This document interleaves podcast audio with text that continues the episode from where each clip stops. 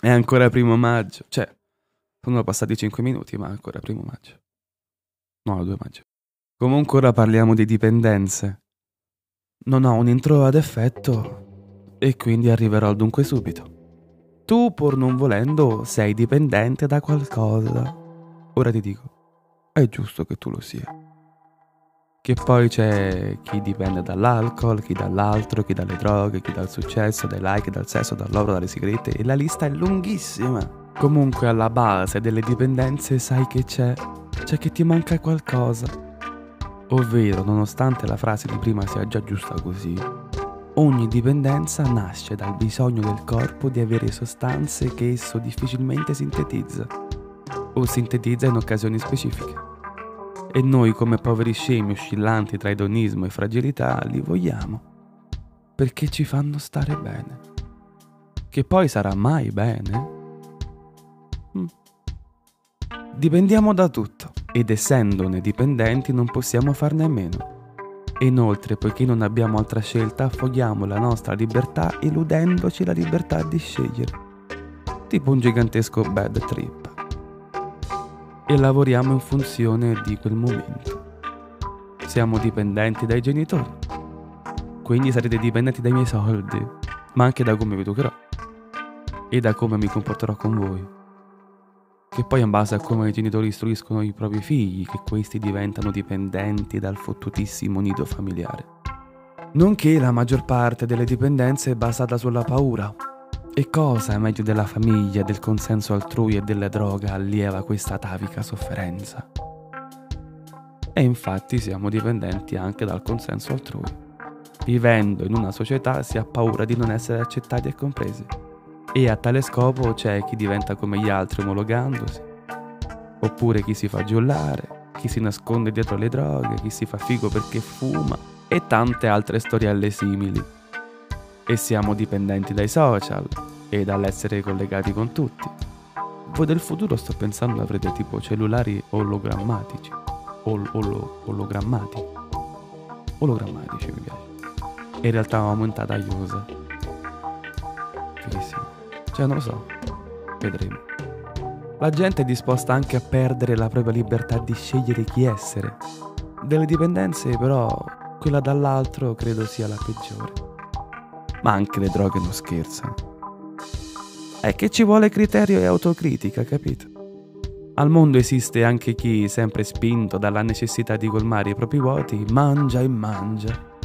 O chi, al fine di rendere i propri vuoti più piccoli, non mangia più.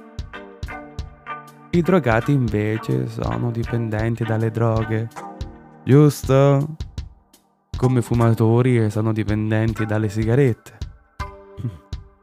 Beh, no. È la dose che fa la droga, è la dose che fa il veleno. Ed è la necessità di averne di più in continuazione che fa il drogato. Dipendenti o no, il corpo di ogni umano produce molecole che si trovano anche in pasticche, bicchieri e miste, ma ovviamente in dosi minori. È la dipendenza che scaturisce dalla mancanza di qualcosa che ci fotte perché dipendenza più abitudine uguale vizio.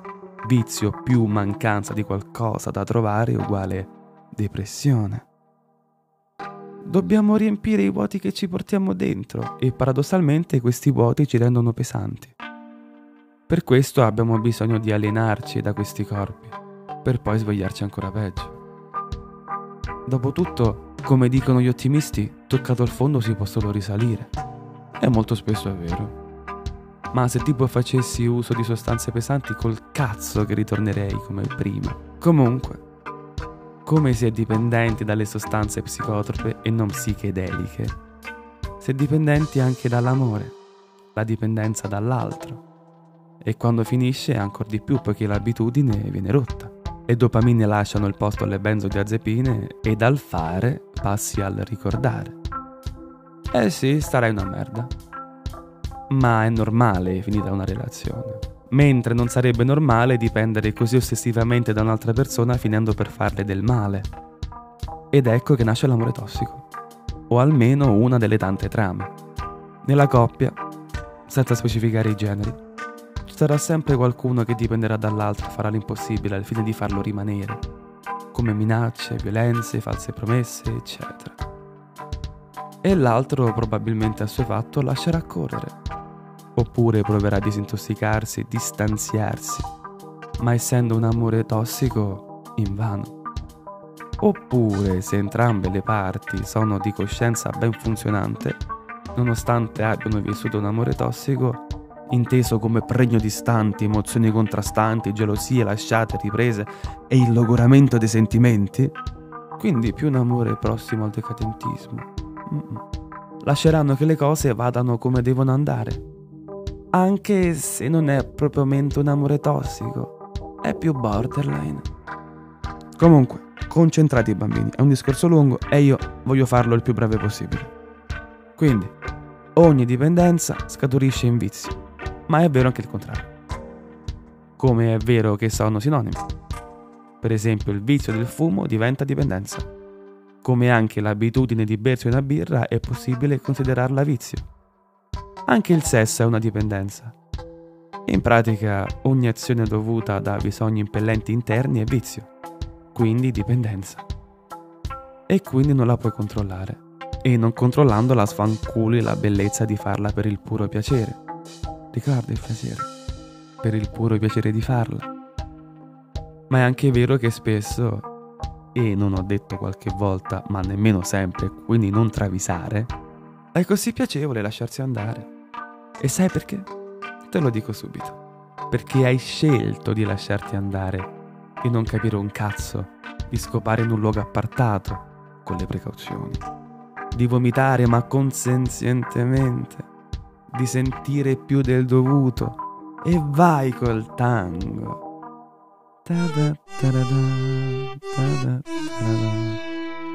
La tua libertà non è stata declinata ad un mero bisogno demoniaco che ti dice fallo, fallo perché non puoi fare nient'altro e fallo perché i voti che hai vanno riempiti. I voti che hai non vanno riempiti con sostanze che poi spariscono e dopo devi riempirli di nuovo. Ma non sto qua a spiegarti perché hai dei voti interiori. Forse lo farò perché anch'io li ho, però più in là. Ma tu, piccolo granello di sabbia nella tempesta, già lo sai. E se non è così, proverò ad aiutarti. I vuoti sono come dire parti di te che sono andate via insieme a determinate persone, tra morti, abbandoni, rotture. E come una stanza senza più mobili senti l'ego della tua insignificante solitudine spigolosamente amara. E quindi è inutile riempire la stanza di parole, che sarebbero le sostanze. Sentirai sempre lo stesso eco. Piuttosto, dopo aver pianto e spaccato qualcosa oltre al tuo fegato e a circa un miliardo di neuroni, un miliardo di neuroni, alzati. Basta su. Scrivi qualcosa a riguardo, incontra gente, affogati di arte in tutte le sue forme, ascolta nuove playlist, magari stavolta allegre, e ricomincia la ricerca. In pratica riarreda il tuo vuoto e soprattutto tieni uno spazio per i ricordi del passato, del passato infame che poi non è infame. Vedi che l'ego diminuisce. Le droghe come l'alcol e le sigarette servono. Non voglio mentirti. Ma sono utili solo se usate come si deve. E soprattutto se non sai preservarti e non hai voglia di rimetterti in gioco ogni volta che perdi il livello, H ogni volta che la buona sorte ti abbandona, non toccare nemmeno una birra analcolica. Le dipendenze come la pigrizia e altri peccati capitali ti faranno appassire, piccolo fiore. E allora ti chiederai, e la dipendenza dall'altro non è comunque simile all'amore? No, non lo è. L'amore è di più. Come è di più ogni cosa fatta per il puro piacere. Il bisogno di qualcosa ti spinge a lottare per ottenerlo. Il cercare di ottenere qualcosa per il bisogno di riempirsi ti oscura e tu appassisci. Come dire, ho sete e quindi ti ingozzi di cibo che contiene comunque idrogeno e ossigeno cercando di placare la tua sete. No. In pratica è la paura del vuoto che ti fotte, di questo vuoto incolmabile tra sostanze e sperma. Ma è doveroso dire che quando troverai ciò che stai cercando, ogni vizio che hai accumulato sarà soffiato via. Ogni bisogno passerà in secondo piano. E non perché il vuoto che hai dentro sarà colmato, ma perché tu ti sentirai più completo. Quindi, datti una mossa. Io ti aspetto qui. Ancora un po'. E ancora primo maggio. Ah.